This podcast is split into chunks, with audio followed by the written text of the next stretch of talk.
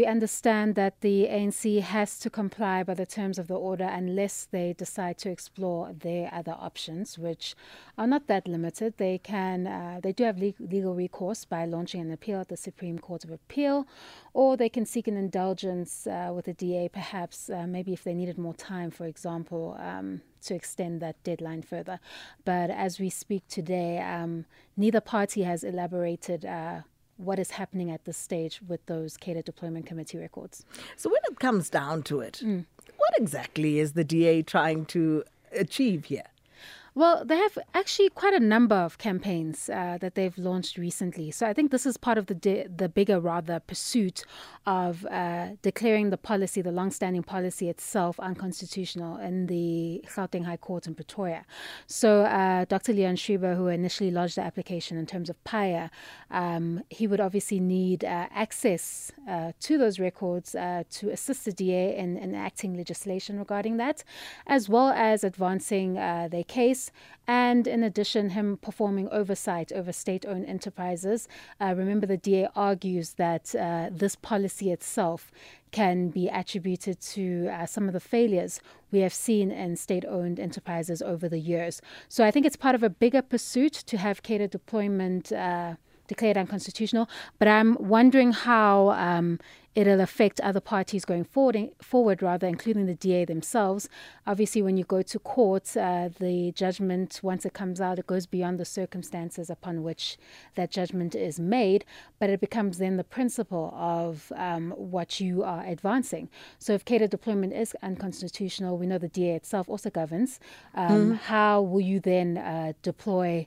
Into these key areas where you need to um, advance, I guess, a mandate or what you've promised to those who have elected you um, to deliver on, on some of the promises you've made. How then do you work around that predicament? And and, and that's the point because mm. um, cadre deployment happens in every political party. Correct. As you say, the DA where they govern, mm. don't they also deploy cadres. Mm-hmm. So, what's the difference then in terms of what they do where they govern and what it is that they are trying to highlight with the ANC? Mm. I think here where it's different is, of course, the ANC is the governing party nationally. Um, therefore, your big state owned enterprises that um, a lot of South Africans rely on, your Eskom, your Denel, your Prasa, etc. We've seen them over the years experience a number of challenges that have adversely impacted um, many South Africans, specifically poor South Africans that rely on those services. So um, it is the DA's contention that they are highlighting some of those uh, errors in deployment, uh, quote unquote deployment, uh, and leading up to these service delivery challenges that we're facing today. But again, uh, we're heading to elections. Um, we we have a, a changing political landscape. Um, you never know going forward um, how the governance of this country will look like. So again, uh, the DA needs to be mindful of the principle that will emerge out of this and how they'll be able to apply that going forward. Because then the question is, uh, you know, is this a principal mm. issue? Uh, or is it just politically expedient at this point? Because I'm trying to think of a situation whereby any political party, for that matter, uh, would find itself in a position of power and control mm-hmm. uh, to lead government and not deploy its own members mm. into key positions. Yeah, the, the DA has always tried to paint themselves, uh, or rather stated that they are a party that is meritocracy based, um, that the appointments that they've made are based on those who are best skilled to um, run whatever deployment that they've made.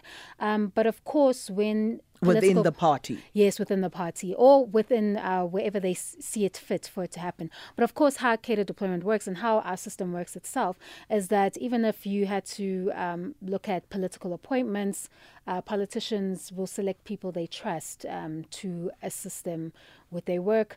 I think with cadre deployment, uh, the principle there might be that you are deploying uh, those that will be able to fulfill that mandate according to what the political party has decided.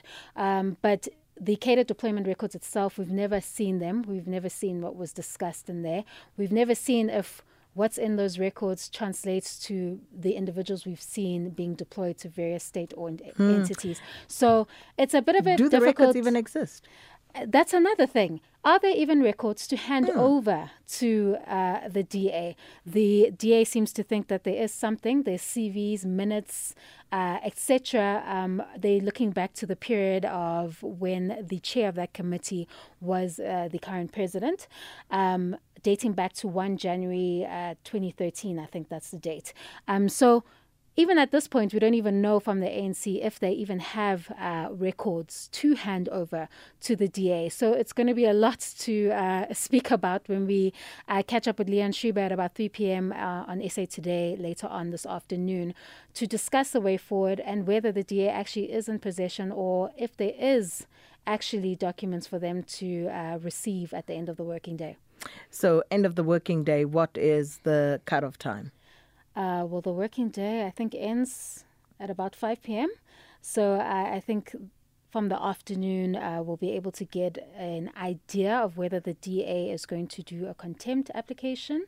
Um, it's likely that they might go in that direction because I understand that the DA really uh, as part of this campaign uh, to have uh, cadre deployment declared unconstitutional, they need to have access to these records.